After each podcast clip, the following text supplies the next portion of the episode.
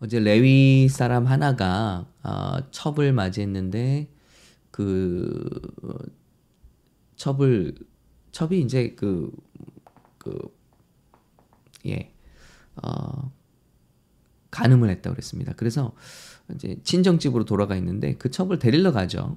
그래서 데리고 오는 중에 투숙하는 곳에서 기부하라는 곳에서 난리 사건이 나지 않았습니까? 어, 동네 사람들이 다 쫓아와서 그 남자, 남자를 꺼내라. 우리가 그와 성관계 하기를 원하노라. 어, 했더니 그제 그를 대접하는 집주인이 내 딸들을 내어주겠다. 이렇게 해도 어, 가라앉지가 않았죠. 그 결국 어, 그 레위인이 자기 첩을 내주죠. 그것도 이해가 안 가요. 예. 아니 그 첩을 데리고 오고 나서 어, 용서하고 데리고 오고 나서 사실은 마음의 용서가 안 됐나? 음, 그렇게 사랑했으면은 뭐 자기가 어떻게 해결을 하는 거 아니겠어요? 그런데 자기 살고자 첩을 그들에게 내주죠. 그런데 밤새도록 능욕을 당하고 그 아내가 결국 죽잖아요. 예. 그런데 더 놀라운 일은 이 시체를 가지고 와서 집에서 칼로 12등분을 해서 시체를 12개로 잘라서 온 지파 족속들에게 다 이걸 소포 보낸 거죠. 이런 놀라운 일을 그 베냐민 지파에서 나에게 했다 하고 신고한 거죠. 그때 이제 이스라엘이 전쟁 준비를 합니다. 자, 그게 이제 20장 이야기가 되겠습니다. 과연 그 복수는 그 심판은 제대로 될까요? 한번 보겠습니다. 자. 이에 모든 이스라엘 자손이 단에서부터 이제 시체를 선물로 선물이 아니죠. 소포로 받았습니다. 아, 그리고 깜짝 놀랐죠. 그리고 일제히 미스바 여호와 앞에 모였으니 하고 이제 어 여기 그들의 병력을 기록하고 있습니다. 칼을 빼는 보병 40만 11지파에서 모여서 이제 베냐민 지파를 심판하자 하고 결정하기 위해서 모인 거예요. 총회를 위해서 모인 거예요. 그런데 군사는 40만. 예. 어, 베냐민은 2만 5천 정도. 뭐 이렇습니다. 자, 그러니 뭐 충분히 승산이 있죠. 그래서 그 어, 고통을 당한 그 레위 사람 이야기를 듣습니다. 그래서 내가 이러저러 해서 내 첩의 시체를 거두어 쪼개서 여러분에게 보낸 것입니다. 자, 아, 그래서 백성이 일제히 일어나서 이르되, 자, 우리가 이거 복수하자. 그래서 어, 심판하자. 예, 그래서 곧 제비를 뽑아서 그들을 치되 하고 제비 뽑기 시작합니다. 너무 많으니까 뭐 우리가 다 이렇게 싸울 수는 없으니까 네, 100명에 10명, 1000명에 100명, 만 명에 1000명 뽑아서 어, 이제 전쟁합시다. 내전이죠. Civil War가 시작되는 거예요. 자, 그래서 이와 같이 이스라엘 모든 사람이 하나같이 합심하여 성읍을 치려고 모였더라. 그랬습니다. 자, 그래서 베냐민 지파가 거하는 그 기부하 성 쪽으로 가서 어, 선포하죠. 베냐민 사람들에게 그때 주동했던 다섯 명을 우리에게 내어놓라. 그러면 어, 뭐 이 사건이 그렇게 복수하고 심판하고 끝날 것이다 했는데요. 이 베냐민 사람들이 또 만만치가 않아요. 예.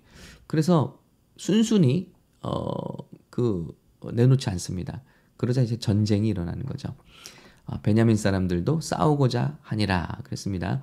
그래서 그들도 군사를 뽑았는데 2만 6천 명이 나왔습니다. 2만 6천 명. 그 중에 돌팔매질하는 자가 700명. 여기서도 벌써 돌팔매하는 사람들이 나와요. 그래서 이들은 왼손잡이인데 물매로 돌을 던지면 조금도 틀림이 없는 자이더라. 그래서 머리카락 이제 어, 머리카락 하나도 다 끊어내는 사람이더라라고 그랬어요. 멀리서 머리카락을 이렇게 늘여놓고 돌을 던지면은 돌팔매로 던지면 그걸 정확히 음, 맞추는 사람들이었다는 거죠. 자, 어, 그럼 그 복수가 잘 됐을까요? 한번 싸움을 봅시다. 18절에 보면요. 그래서 이제 하나님께 묻습니다. 싸우는데 하나님께 여쭈어 이르되 우리 중에 누가 먼저 올라가서 베냐민 자손과 싸우리까 하니 여호와께서 말씀하시되 유다가 먼저 갈지니라. 자 이렇게 응답을 받았어요. 그래서 싸우러 신나게 이제 싸우러 갔습니다.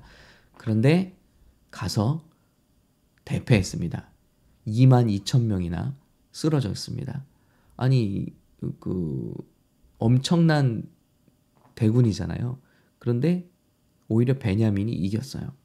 그래서 이스라엘 사람들이 정신을 차리고 어 우리가 깔보았나 너무 얕보았나 그래서 다시 전열을 갖추어서 또 하나님께 울며 기도합니다. 이번에 울며 기도했어요. 자 여호와께 여쭈어 이르되 내가 다시 나아가서 내 형제 베냐민 자손과 싸우리까 하니 여호와께서 말씀하시되 올라가서 치라 하시니라. 네. 그래서 두 번째 응답 받았죠. 그리고 또 올라갑니다. 그런데 가서 또 18,000명이 죽어왔어요. 그래서 온 이스라엘 자손 모든 백성이 올라가서 베델에 이르러 울며 거기 여호와 앞에 앉아서 금식하고 번제와 화목제에 회개하죠. 그리고 여호와께 물으니라.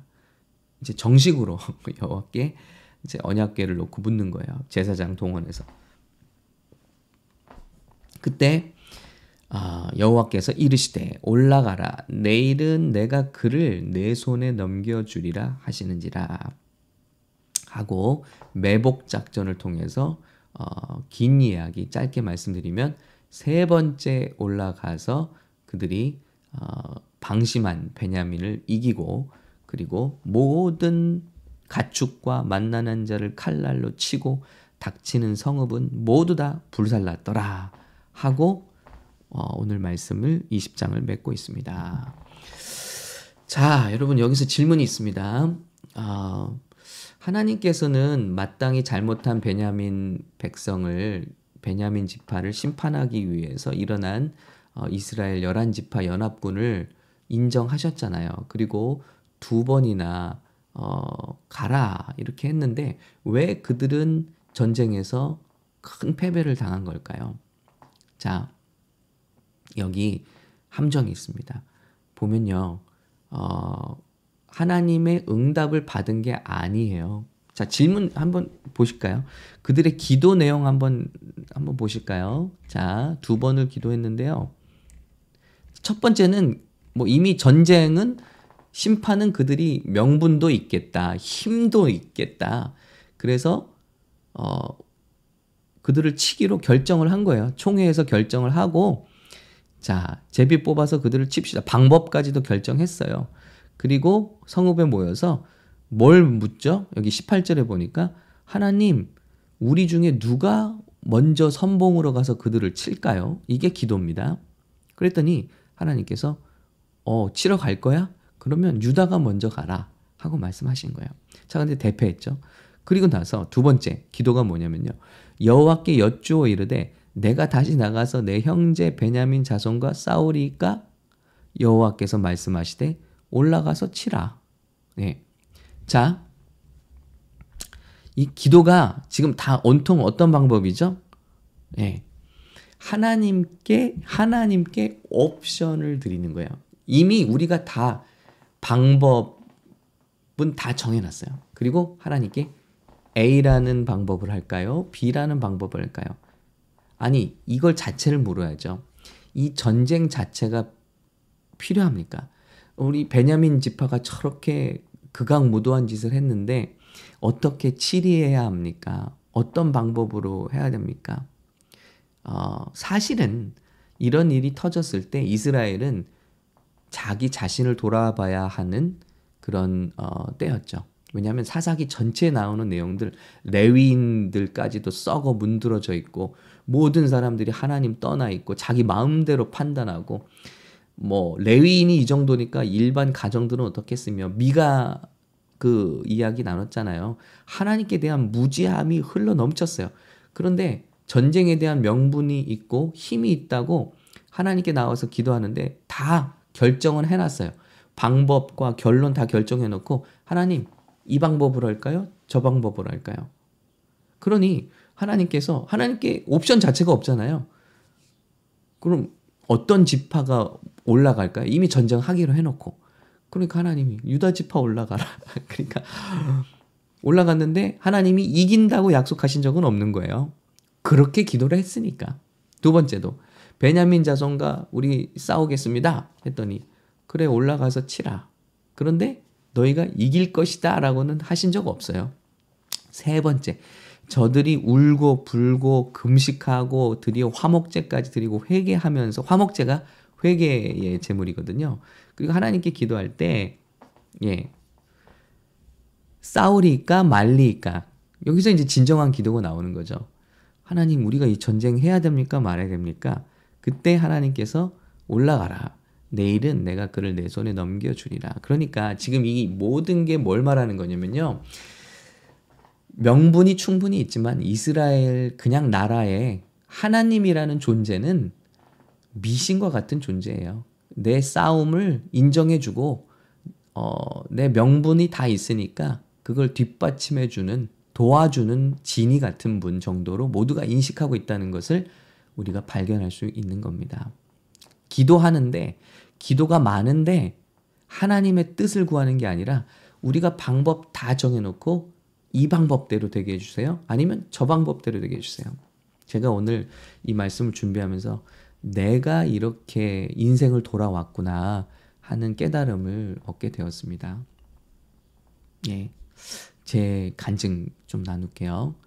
어, 제가, 어, 재수를 했습니다. 고등학교 어, 때까지 사실 공부에 대해서 큰 이렇게 뭐 문제를 경험한 적은 없어요. 인생에서. 어, 정말 사람들 말하는 대로 공부가 제일 쉬웠습니다. 뭐 그런 인생이었습니다. 그런데 어, 고3 때 이제 시험을 봤는데 수능을 봤는데 어, 정말 제가 이렇게 채점을 하잖아요. 시, 시험을 보고. 근데 그 채점 점수와 너무 터무니없이 다르게 낮은 점수가 나왔어요. 그래서 뭐 어, 너무 충격을 받았죠. 그리고 하나님 원망하고 어, 막 그렇게 하면서 집으로 또 울면서 집으로 돌아오고 예. 이제 재수를 결정했죠.